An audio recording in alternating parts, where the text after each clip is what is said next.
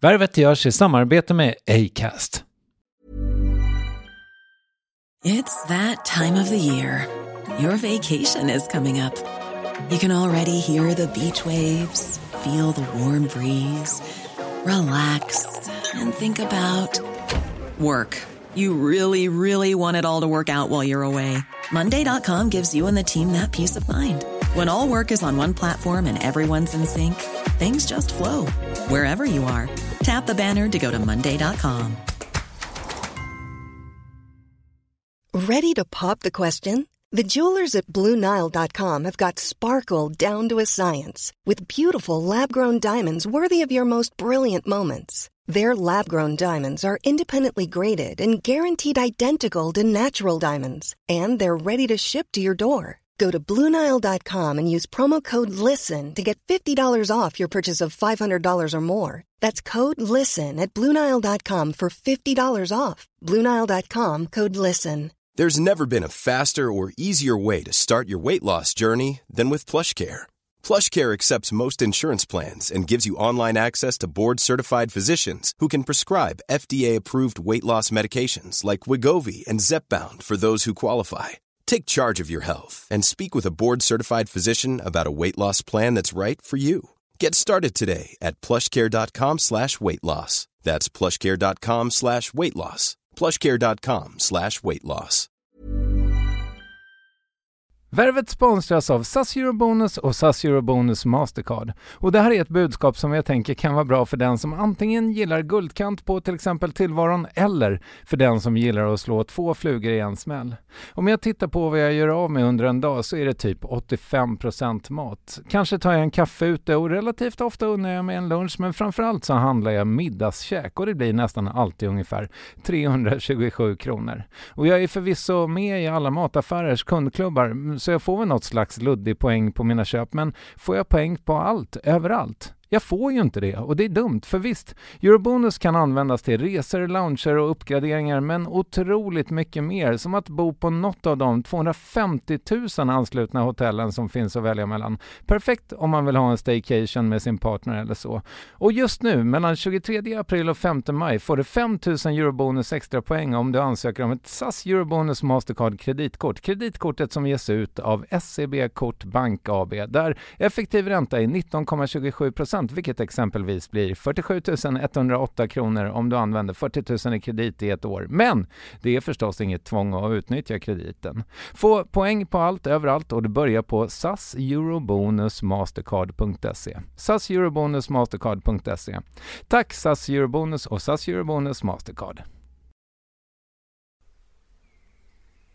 Värvet presenteras i samarbete med Nasonex, utomhusmöjliggöraren, som de inte kallar sig av någon märklig anledning. Men det är i alla fall Sveriges mest köpta antiinflammatoriska nässpray mot allergisk snuva.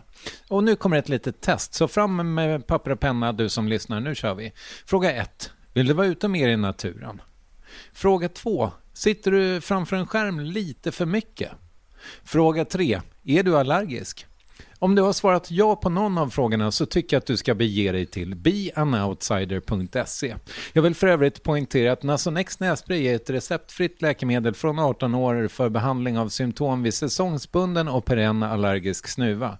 Rådfråga läkare om du är eller tror dig vara gravid eller ammar eller om du planerar att skaffa barn, har en obehandlad infektion i näsan, nyligen har genomgått en näsoperation eller har en skada i näsan. Får ingen effekt inom 14 dagar eller om du redan använder läkemedel med kortison ska du kontakta läkare. Använd ej mer än tre månader utan läkarkontakt. Stort tack Nasonex och beanoutsider.se. Det här är den här smarta kortversionen av Värvet. Om du känner att du vill höra hela klabbet så hittar du den i Acast-appen eller där du lyssnar på podd. Trevlig lyssning. Det fanns ju en anledning varför en viss typ av snubbar alltid kom fram till mig och varför jag hamnade med dem, så trasiga män som jag tog hand om, för de enda som vågade. Det är det där jag fattat, men jag trodde att så här, men det är bara de som vill ha mig typ. Och de, jag kan ta hand om dem. Alltså det var lite, du vet det blir så, jag hade en uppenbarligen en annan bild av mig själv.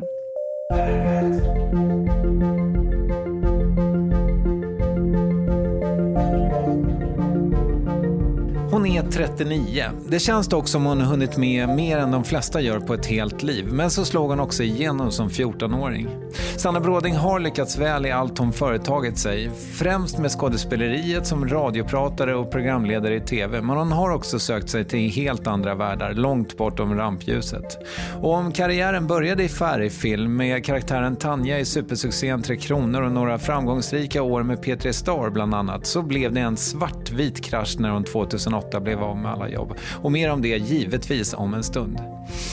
De senaste 10-12 åren har Sanna Bråding arbetat sig tillbaka på det där amerikanska sättet med barn och ungdomsstjärnor som spårar ur och kommer tillbaka starkare än någonsin. Och är det någon av mina gäster som är färgsprakande på alla sätt så är det huvudrollen i avsnitt 392 av Värvet. Producerat av Klara Åström och Månsson, utgivet av Acast och lett av mig, Kristoffer Triumf. Mina damer och herrar, Sanna Bråding.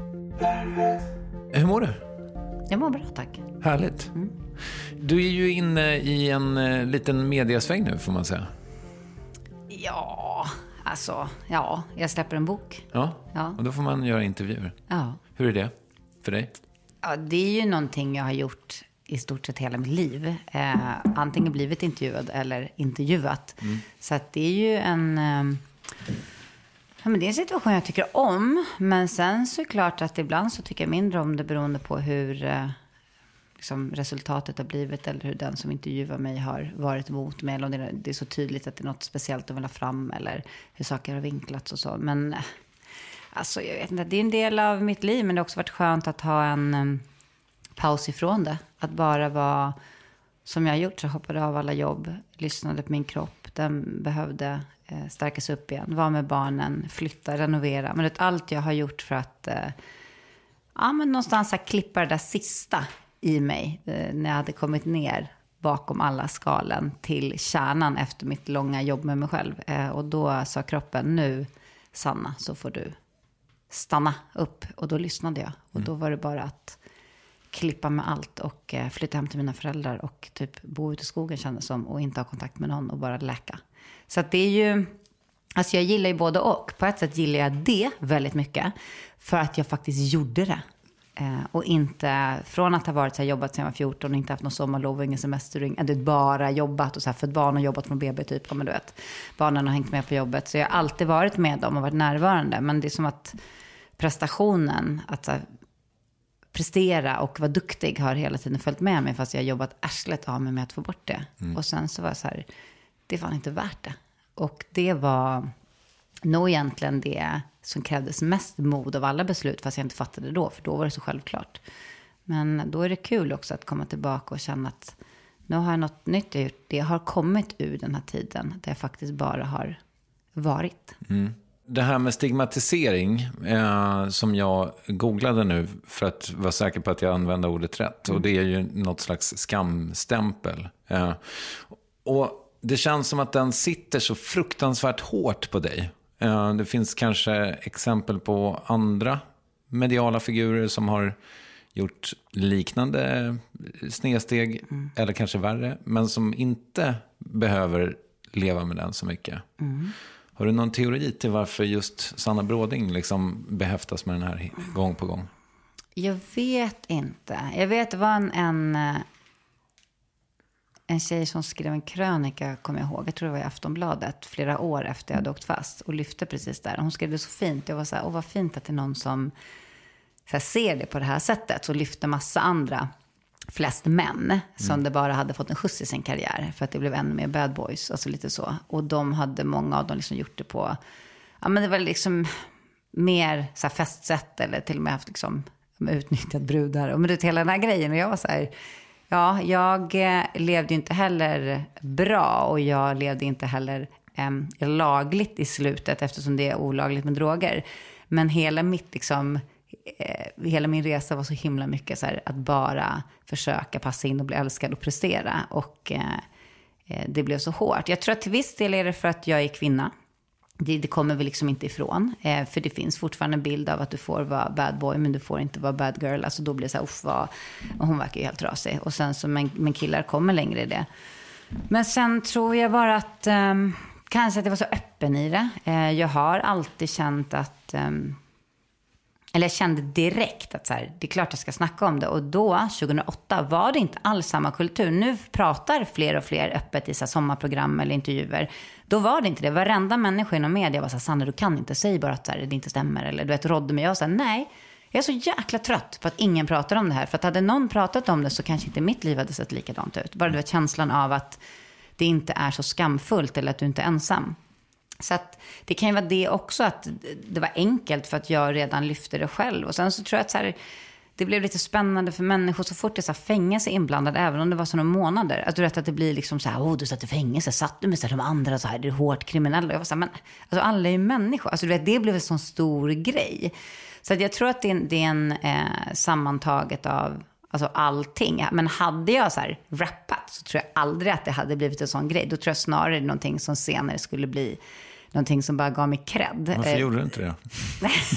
det är inte min grej. Nej men du fattar, så rappa kanske ja. var så här, eller det är inte ett dumt exempel, men det är även där, det är så jäkla så här, vi sätter varandra, när vi snackar om stigmatisering, det är så här, vi sätter varandra i fack så mycket. Så här, är du den typen, då, då, får du andra istället fördomar och förutfattade meningar kring det som inte alls stämmer. Eh, så att, jag menar, men, men, just en sån här grej kanske inte hade slagit lika hårt som den där duktiga flickan som stod och ledde Idol i tv och mm. hade så här P3-program. Ja, men du, du, förstår att det kanske blev så här, folk trodde inte det om mig. Och för att jag hade lyckats hålla masken så länge. Så jag tror att det där är sammantaget av så många olika delar. Men det är klart att det blev en jäkla smäll. Eh, och eh, jag har varit väldigt besviken på många som verkligen bara vände ryggen. Både arbetsgivare och kollegor och de jag trodde var mina vänner när mm. det här hände. Och det var ju väldigt... Eh, det var nog en av de största så här, um, käftsmällarna i mitt liv. Att stå där och inse så här, fan det finns, det finns typ ingen. Alltså det var bara, aha,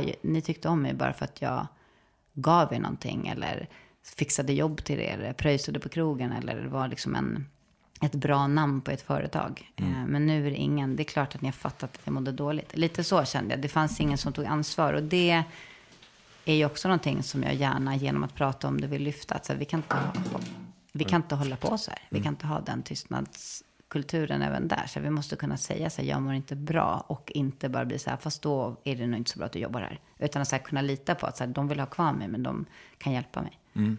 Ja, för det där är intressant. Vad, vad, liksom, när allting kraschar då och, det liksom är, du var ju väldigt mycket media. Mm. Vad gör Sveriges Radio? Ja, där eh, slutade jag. Alltså, det hände typ ingenting. Jag bara, det blev bara tyst, eh, mer eller mindre. Men sen så eh, kände jag att det inte riktigt var rättvist. Så att efter något år så tog jag mod till mig och faktiskt gick och hade ett möte med den dåvarande chefen, en kvinna, som eh, ursäktade sig med att säga ja men, för det var ju, hade ju hänt liksom andra på den kanalen, hade ju också varit med om liknande saker, men de hade ju inte fått sluta. Mm. Nej, men jag, men jag tycker så här, det var ju fler och det var flera artister som dessutom skulle bli intervjuade i mitt program som de tyckte skulle intervjuas fast de kom dit påtända och de tyckte det var okej. Det, och sen så här, okej. Okay. Men då var det faktiskt den, den producenten jag hade på produktionsbolag. Han sa faktiskt att så här, om inte Sanna får jobba kvar så eh, kommer jag inte ta in den här, den här eh, artisten i hennes program som ni tycker är okej när ni inte tycker hon är okej. Så där sa faktiskt han ifrån.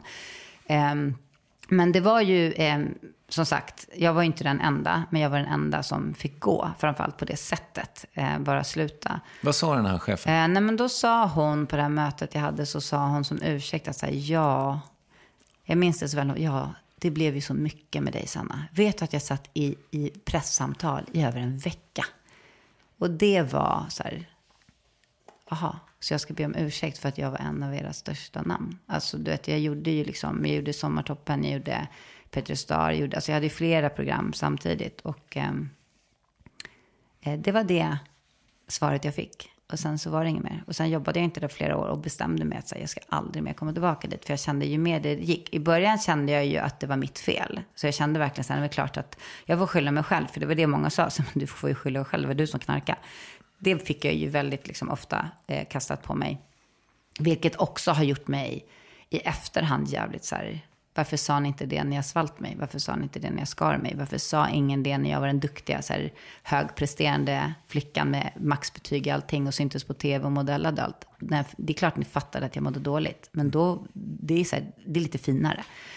När du går på amfetamin dagligen och liksom hamnar i fängelse, det är klart att folk bara, nej men det där, det får du ju skylla dig själv om du gör. Och det, det är det här som jag har känt att så här, varför jag skrev min första bok, för mycket av allt, och varför jag åkte på min föreställningsturné och så här, varför jag pratar om det så öppet. Det är exakt det här. Att jag så här, ser ni inte att vi är alla i samhället en bidragande orsak till varför så många hamnar så snett? För att vi inte, vi visar liksom ingen värme.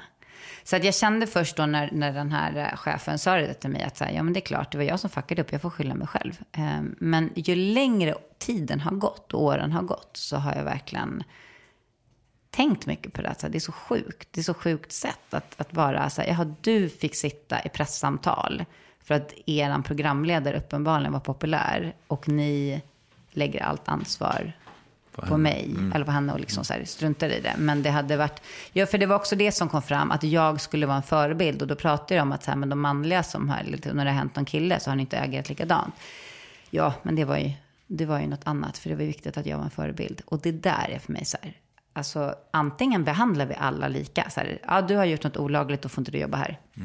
Eller så behandlar vi alla likadana. Att så här, du mår inte bra, det är klart vi ska hjälpa dig. Och alla är ju förebilder på, på sitt sätt överallt. Alltså du är förebild för dina barn eller för din granne eller för, även om du inte är offentlig så är du alltid en förebild för någon annan. Men så här, ja men så, så var det. Men sen så gick åren och ehm, efter mycket om och men så kom jag ändå tillbaka till Sveriges Radio. Men det var för att jag fick göra det via Metropol. Som var min så här, här fattar de. Det är så här folk jag gillar som jobbar här. Det var så här Stockholms program som var väldigt mycket liksom eh, riktade sig överallt men även till orten som var så här svårt att nå. Liksom, med mycket hiphop och mycket, ja men det var så här sköna människor och där fick jag min grej. Och på så vis kom jag tillbaka och då kände jag så här, nu har jag gjort det på mina villkor, lite så. Och sen kom jag även tillbaka till Peter Star, alltså gjorde de programmen igen.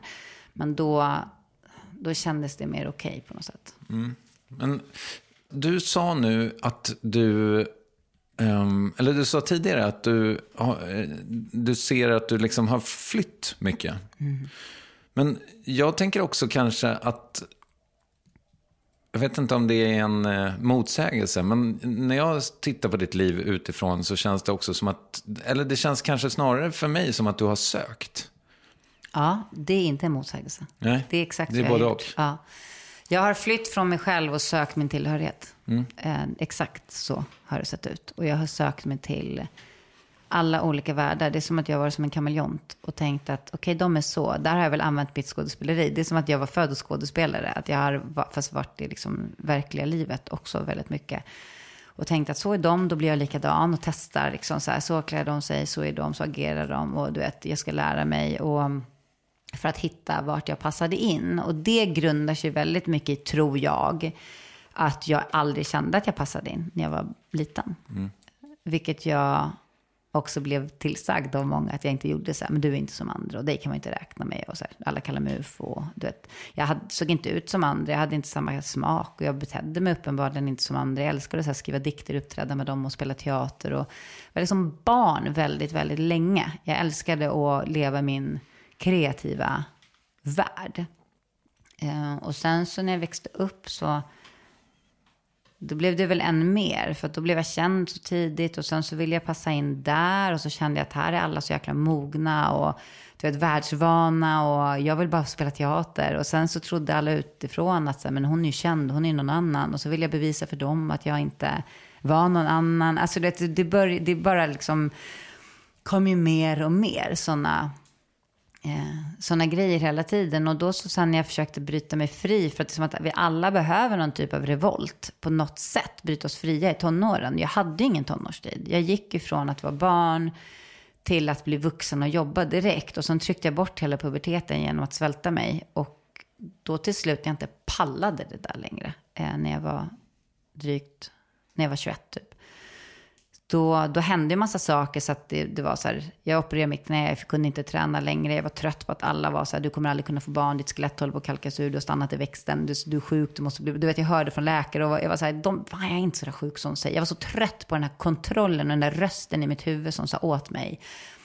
hela tiden, liksom hur, hur värdelös jag var och, och då var det som att det bara vände och då när jag kastade mig ut och festade istället, då blev det liksom som att jag hittade nya personer och så här, skulle passa in i en ny värld. Och eftersom jag gjorde allting från noll till hundra hela tiden så var det också eh, mycket att här, börja anpassa mig till. Och det fattade jag inte då. Allt det här skedde ju omedvetet.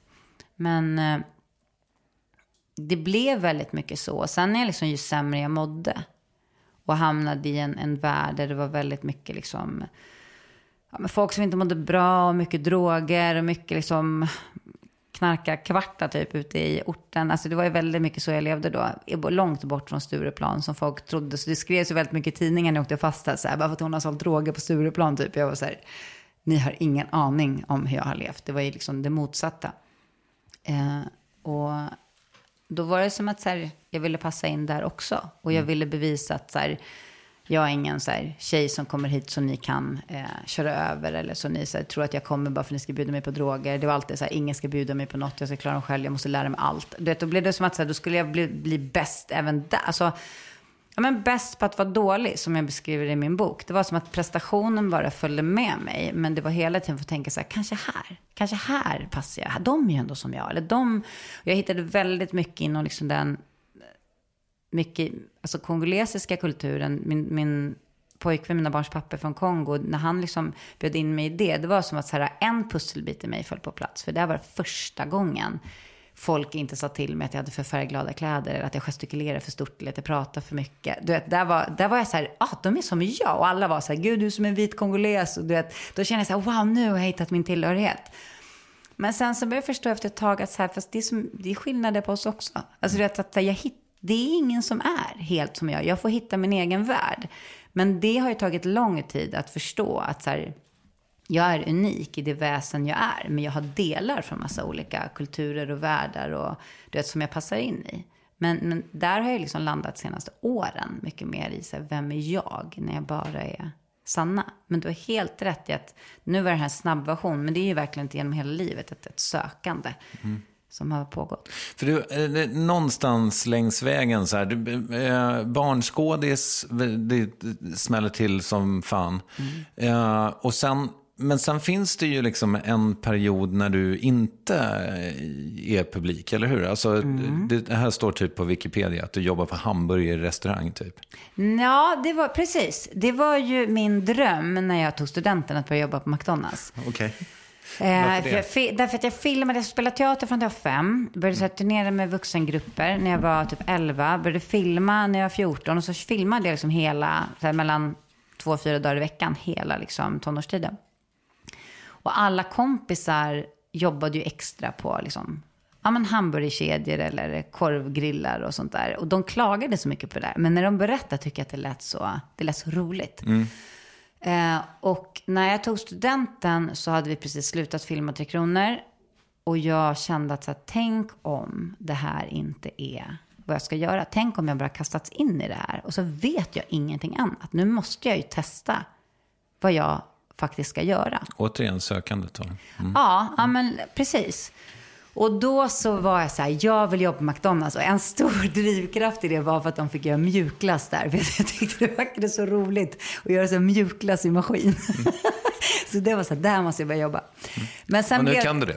Nej, jag, det, jag hamnade inte på McDonalds. Jag hamnade på, på Rooster, en annan kedja ägd av Panini-bröderna. Rest in peace. För att jag, ja, de, de, finns inte längre. Men för jag gick förbi där precis när jag tog studenten och tänkte att ja, men här är ju en snabbmatsrestaurang. Jag går in och frågar om jag får jobba här. Och så fick jag det. Mm. Och på den vägen ner och jag började jobba jättemycket och lärde, ja men du vet, fick så här jättesnabbt personalansvar och hade hand om företagen. Ja men du vet, verkligen så, eh, det gick, gick fort uppåt och de var så här, ska du inte ta över och driva en av våra restauranger? Jag var så här, nej men nu kan jag det här, nu vill jag göra något annat. För det, det har hela tiden varit min drivkraft att så här, okej okay, nu har jag lärt mig allt det här, nu vill jag vidare. Ready to pop the question? The jewelers at BlueNile.com have got sparkle down to a science with beautiful lab grown diamonds worthy of your most brilliant moments. Their lab grown diamonds are independently graded and guaranteed identical to natural diamonds, and they're ready to ship to your door. Go to BlueNile.com and use promo code LISTEN to get $50 off your purchase of $500 or more. That's code LISTEN at BlueNile.com for $50 off. BlueNile.com code LISTEN. Hey, it's Paige DeSorbo from Giggly Squad. High quality fashion without the price tag? Say hello to Quince. I'm snagging high end essentials like cozy cashmere sweaters, sleek leather jackets, fine jewelry, and so much more. With Quince being 50 to 80% less than similar brands. And they partner with factories that prioritize safe, ethical, and responsible manufacturing. I love that. Luxury quality within reach. Go to quince.com slash style to get free shipping and 365 day returns on your next order. Quince.com slash style. Jag tänkte att vi skulle prata lite om identitet också. Vad, vad, vad tänker du när jag säger det? Identitet, den jag är. Alltså väldigt... Eh, det är det här som tror jag är bilden av hur folk uppfattar mig och hur jag uppfattar mig själv. Eh, jag har ju uppfattat mig själv väldigt lika i alla år. Alltså, så att för mig har det varit väldigt förvånande där under en tid när folk tyckte jag verkade så hård. Och, du vet, jag så här, hur kan folk tycka att jag är stark och hård? Jag som är så känslig. Alltså, det jag har alltid varit där, alla snubbar som efteråt har varit så här, ja men jag vågade aldrig komma fram till Jag bara, va? Alltså, det fanns ju en anledning varför en viss typ av snubbar alltid kom fram till mig och varför jag hamnade med dem, så trasiga män som jag tog hand om. För de enda som vågade. Det är det där jag fattat. Men jag trodde att så här, men det är bara de som vill ha mig typ. Och de, jag kan ta hand om dem. Alltså det var lite, du vet det blir så, jag hade en, uppenbarligen en annan bild av mig själv. Eh, men de som har känt mig länge, de har ju hela tiden varit så här, nu, nu stämmer mycket med den bilden utåt. Eh, som är, alltså den bilden jag själv också kan förmedla via mitt fönster som Instagram. Eh, än den, den mediebild som många gånger varit. För det var som att förr sket jag mycket mer i så här, vilken bild som kom ut. Jag var så här, "Ah, ja, de vill göra mig så här. Ja, de vill, du vet, klä mig så här. Fixa. Du vet, jag var lite så här, jag brydde mig inte så mycket om jag verkade vräkig eller att de tyckte att jag, så här, hon hänger bara med killar och du vet, har så här, äh, whiskyröst och hon verkar kaxig. Och jag var så här, jag var den, jag var precis den här. Lika så här, tänkte du vet, mina spirituella tankar och sökte i mig själv. Och, du vet, jag hade det där och, och i mig hela tiden.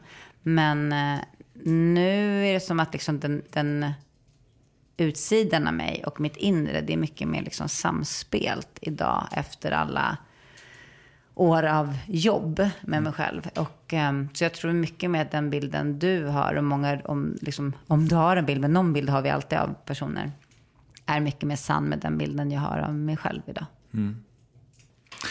Du, ehm, det här är, vi var lite inne på identitet och det här känns kanske lite som en eh, sökt övergång. Men jag försöker ändå. För jag funderar lite över det här med, med dina barn. Det känns ehm, som om du tänker mycket på vad du ger dem för liv.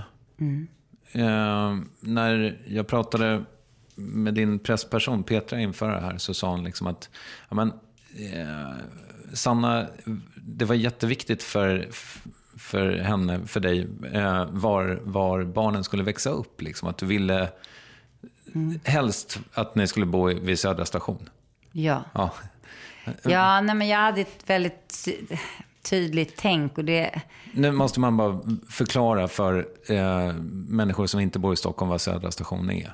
Ja, Södra station är ett område på Söder som är mm, liksom lite av det ruffaste området där det liksom är så här hus byggda på 80-talet med så förortshus rätt, rakt över en pendeltågstation. Ehm, så, en del så här, har varit en del så här hyresrätter och lite mer blandat liksom. Och jag eh, har ju bott på Söder sen jag flyttade hemifrån. Eh, så jag har bott snart 20 år på Söder. Eh, och trivs jättebra där. Tycker att det är ett område som så här, passar mig. Jag känner mig väldigt hemma. Det är nära liksom, vatten och natur och ändå så avslappnat och allt är inte så perfekt. Och liksom, jag har alltid älskat Skanstull för det är fortfarande lite så här, ja men det är inte så tillrättalagt liksom. Så jag har bott runt Skanstull nästan hela tiden. Och sen så var vi tvungna att flytta till större, för det gick liksom inte jag och barnen. Och jag, hade, alltså jag åkte runt överallt. Alltså jag var i varenda förort och jag var alltså på, på liksom åt alla väderstreck. Från, för jag tänkte så här, jag måste bara kolla så att jag verkligen hittar rätt. Så här, ska jag verkligen bo kvar i stan? Men det, kom, det hela tiden slutade med att här, jag är ensamstående på heltid. Jag har ett jobb där jag aldrig vet vart jag jobbar. Vilket gör att förskolan måste vara nära hemmet. Och jag insåg att bor jag någon annanstans än centralt så kommer jag missa typ en, två timmar om dagen med mina barn. Och det var så här, jag bara, det är inte värt det. Det spelar liksom ingen roll vilken, vilken ort som är finast. För så här, jag vill inte missa den tiden med dem. Så då insåg jag att jag måste bo centralt och då var ju söder såklart alternativet. Och då kände jag så här, men jag vill ändå ge dem som liksom, verklig bild av samhället jag kan, trots att det är i innerstan. Deras pappa kommer från Kongo med en ganska brokig bakgrund. Så här, de är själv, ser själva inte helt ut som normen eftersom de är brunare än normen. De har en mamma som i mångas ögon har varit ett ufo, du vet, fast jag ändå passar in liksom, i hudfärg och ja men du fattar. Så jag kände så här, jag vill, jag vill inte att de ska bo där det bara är så här, vit medelklass. Och då tänkte jag, men Södra station måste ju vara perfekt. För att så här, men var på visning där så var det någon som stod så här rullande spliff på någon sadel utanför. Jag tänkte så här, det här är liksom livet. Det är så, nej men du vet, det är så här, så här, det, här ser, det städas ju bort överallt. Men så här ser det ju faktiskt ut. Jag vet att det kan vara jävligt provocerande för människor som bor någon annanstans och tycker så här, men vadå, vad är det där för så här, människa som tycker att så här, hon vill ha något fult, något fint. Alltså det är, det är inte det jag är ute efter. Det är så svårt att förklara för att det inte ska låta drygt. Men jag ville så här, bor jag där det fortfarande finns hyresrätter och kvar och sånt, då kommer det vara lite olika typer av människor som faktiskt bor här. Och desto större chans att det inte är helt så här homogent, vitt, ja men du vet så. Men sen så att eh, jag satt barnen i förskolan nära där och var helt så här, hit ska vi flytta. Men sen så dök det upp en lägenhet i ett annat område som också är 80-talshus. Som ligger ner mot, eh, eh nere vid Vintertullen, alltså vid Blecktornsparken. Så här jag älskade det. Direkt jag kom dit, så här, gårdarna var som typ Enskede. Du vet, när det är så stängda gårdar med bara lekplatser överallt. En så förskola på varje gård. Och, ja, men du vet, jag bara kände att så här, du vet, så här, hissar som är så här plåthissar, så här, stora trappor, ordentliga så här, portar. Ja, men du vet, jag, bara, jag blev helt kär. Jag älskade det där, för det är så jag är uppvuxen. Mm. Um, och jag kände att så här, jag gillar så här betonghus med en gård där alla barnen är och leker. Liksom. Det är min uppväxt.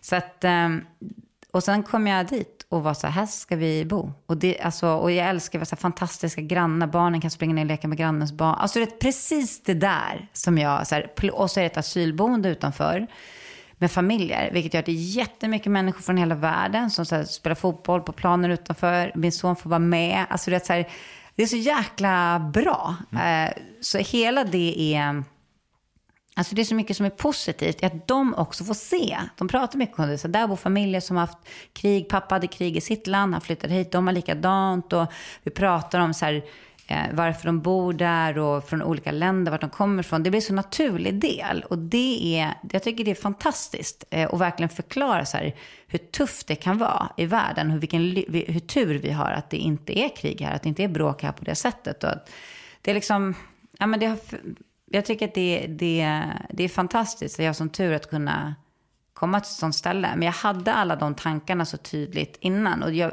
hur jag än förklarar det så vet jag att det kan provocera människor. Men jag hoppas du förstår liksom min, min tanke med det. Att det ska vara så, så blandat som möjligt där det ändå är liksom ett område där det bor ganska mycket liksom medelklass eller folk med mer pengar och så. Mm. Ja, jag förstår. Ja. Och, eh, Petra sa också att eh, din eh, bok eh, är helt unik i ett avseende. Att, alltså det är, min, eh, det är mitt liv och en värld här rakt upp och ner. Det är inga filter, det är inga retuscherade bilder. Den är, jag har tagit alla bilder på maten själv. Um, alltså, veganboken som nu släpps 5 december är en bok som den har liksom funnits i mig så länge. Eh, men jag har inte riktigt träffat förlag som har förstått. De förlag som har velat gett ut matböcker med mig har velat att jag ska göra en renodlad kokbok. Och jag sa, fast det finns redan. Ja, det är inte vad jag vill göra. Och då har det varit svårt för dem att veta vilket fack de ska sätta mig i. För den här är liksom lite allt, allt möjligt i. Men sen så träffade jag Ordfront och de fattade grejen. Och det har varit så fantastiskt. Jag har jobbat så sjukt hårt med den här boken. För jag har liksom verkligen gjort allt själv. Men Det viktiga med den är att för det första känner jag att det har blivit en så stor glapp mellan liksom, de som äter växtbaserad kost och de som äter animalisk kost. Väldigt mycket fördomar och en hel del sådär, äh, man ska peka ut varandra, vilken som är bäst och vilken som är sämst. Och vissa tycker att hur kan du pracka på dina barn den här kosten, medan andra tycker så här, ni döda djur och har ni inga... Ja, men vet, det blir så mycket sånt där. Och jag ville göra en bok som visade, som tog upp allt det fina, utan pekpinnar och utan att vara sådär moraliserande och heller inte eh, utestänga någon med massa konstiga namn och du vet, stylade bilder och du vet, så folk ska känna sig lite fördummade och säga nej usch det här var så avancerat, det kan inte jag. Så att jag sa det, jag måste bara ha vår vardag rakt upp och ner. För att jag lever ett liv med, med två små barn, en är två och ett halvt och en är fem. Eh, de har alltid ätit vegankost. Eh, jag har varit gravid på den kosten. Jag har alltid levt själv med dem. Eh, jag är frilansare. Allt det där som många hävdar så här, ah, ja men det går ju inte, barn äter ju inte och du kan ju inte vara gravid på den här kosten och eh, jag hinner inte. Och, ja, men det, det, var, det är så mycket sånt där. Eh, och då var jag så här, men det går visst, det inte, tar inte längre tid, det är inte dyrare, det är inte liksom krångligare, det är inte mindre näring. Och, det, och jag ville bara lyfta fram att det funkar. Så att alla maträtter har jag lagat och tagit kort över mitt och barnens middagsbord bara. Eh, med min mobil. Och det är de bilderna som är med i boken. Och eh, alla sidor, det finns inte en enda vit sida i hela boken. För jag älskar färg. Och jag vill också att det ska symbolisera regnbågen. Hela tänket att så här, om vi äter regnbågens alla färger så får vi oss väldigt varierad kost. Um, och barnen är med och Kanely har ett recept som han har gjort med, är min femåring, som han är väldigt stolt över. Han har gjort flera recept, men Kanelys linssoppa, mm. tror jag som är. Mm. Och uh, jag, men hela det är viktigt. Jag vet att så här, de, när de har tagit en porträttbild på mig skulle vara med och direkt så ska det fram och så retuscheras. Så jag var så här, vad håller ni på med? Jag vet inte. Alltså jag ser ut så här. Alltså mitt liv har gjort mig till den, de linjer jag har i mitt ansikte och den liksom, det är jag. Ta, alltså, gör mig inte slätare eller liksom piggare eller vad det nu ska vara, utan det här är den jag är. Och det har varit väldigt, väldigt viktigt för mig, att boken symboliserar livet. Så att, sen är det massa kapitel med om liksom näringslära och tillskott och hur jag lever med barnen och tänk om, om hur man lättast tar stegen in i en växtbaserad värld. Och, så här, börja med en dag i veckan. Alltså där att, så här, sätt ingen press på det. Jaga inte en titel. Så här, det är inte att vara vegan som är grejen. Det är bara det, här, det är ett hälsosammare val för dig och för planeten. Och för, liksom, det finns också ett kapitel om mer så här, hälsa, planeten och klim, eller, ja, etiken. Um, som om du vill läsa, som är lite tyngre, men som också är så viktigt att så här, det här är anledningen till varför många vill äta vegankost. Liksom. Ja, så det är verkligen en liten bebis som jag har jobbat sjukt mycket med, men som det var väldigt, väldigt viktigt för mig att barnen var med de ville vara med. De var väldigt medvetna om liksom, att folk ser det. Och, men för de är med och lagar mat. Och de, de vill lära sig och, och ibland vill de inte vara med. Och det är helt okej. Okay, och ibland vill de inte äta maten. Men du vet, hela det här, det, är barn. Men att, um, att visa på att det går. För jag känner att det finns ingen sån bok. Antingen är det från redan frälsta. Eller så är det eh, laktovo-vegetariska. Eller så är det så köttböcker. Det, det, det, ska liksom vara, ja, det, det är en inbjudan till en en färgglad växtbaserad värld för alla. Sänkta trösklar. Exakt, mm. en sån guide. Och även om du redan äter vegankost så är det så här, just det, hur mycket du vet, protein innehöll hampa nu? Och vad innehöll, allt finns med liksom. Mm. Och det är väldigt, äh, ja, det ska bli jättekul att få lämna ifrån mig den. Mm. Fint. Vill du rekommendera något? Veganboken vill jag rekommendera. Min bok, den är perfekt julklapp. Eh, bra steg för att eh, komma in mer i en, en växtbaserad värld. Har du någon annan rekommendation? Utöver mig själv menar du? Ja, exakt. eh, nej, inget konkret. Eh, inget jag kan komma på just nu. Eh, låt mig tänka. Det kan vara vad som helst. Det kan vara exakt vad som helst. Okej, okay, jag får rekommendera en sak. Då skulle jag vilja rekommendera ett ställe i Stockholm som är som mitt andra hem. Eh, ett eh, café som heter Mahalo. Som finns både på Hornsgatan och på Odengatan. Eh, och eh, de har bara växtbaserad mat med liksom så här burgartallrikar och mycket så här goda smoothie bowls. Och det är så skönt och det är så, där har jag typ suttit och skrivit hela min bok. Alltså det är sån, det är så här, barn är välkomna, hundar är välkomna, djur, ja men du vet, alla får vara där och det är bra mat och det är ett skönt ställe. Så att, eh, och drivs av en fantastisk tjej som heter Cornelia som verkligen har så här, vågade följa sin dröm och bara satsa på det här fast hon inte ens kunde någonting råbak och kört allt själv och nu har det liksom vuxit. Så att, um, eh, henne vill jag lyfta och det stället kan jag rekommendera. Mm, fint. Vem tycker att jag ska intervjua i Värvet? Jag har inte en specifik person, men jag har ämnen jag tycker väldigt, jag älskar ju att höra liksom, eh, Eh, om näringslära och läkare, alltså någon, någon så här, gå på djupet i så här, hur vi lever och hur det påverkar oss. Men även en, ehm, kanske inte ett medium, men en väldigt liksom, spirituell person som kan eh, prata utifrån det perspektivet, att ha sett två världar. Jag tycker det är jätteintressant, för att det går ju verkligen att prata faktamässigt med medium som många bara så här, ja men du vet, ja men de där. Eh, men det finns så mycket intressant att höra om den spirituella världen, eller hur du liksom kan läka dig själv på sätt som vi alla har de där liksom tentaklerna ute, men vi måste börja öppna upp för att, för att känna in och lyssna in våra kroppar mer. Jag tror att en sån sak skulle kunna så frön i väldigt många människor. Bra. Stort tack för att du kom hit. Tack så mycket. Har du haft det bra? Ja, det har varit jättetrevligt. Ja. Tack. Tack.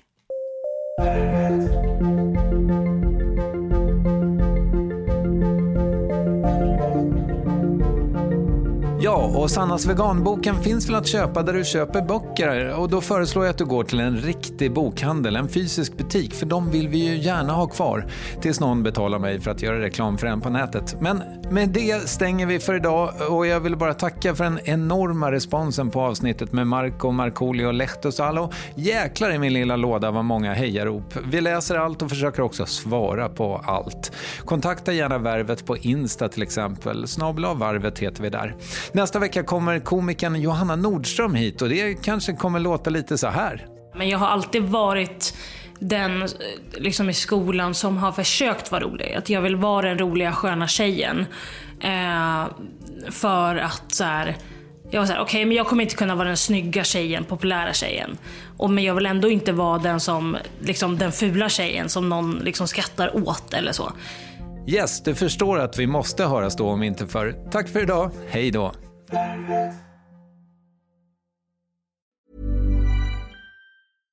Want flexibility? Take yoga. Want flexibility with your health insurance? Check out United Healthcare Insurance Plans. Underwritten by Golden Rule Insurance Company, they offer flexible, budget friendly medical, dental, and vision coverage that may be right for you. More at uh1.com.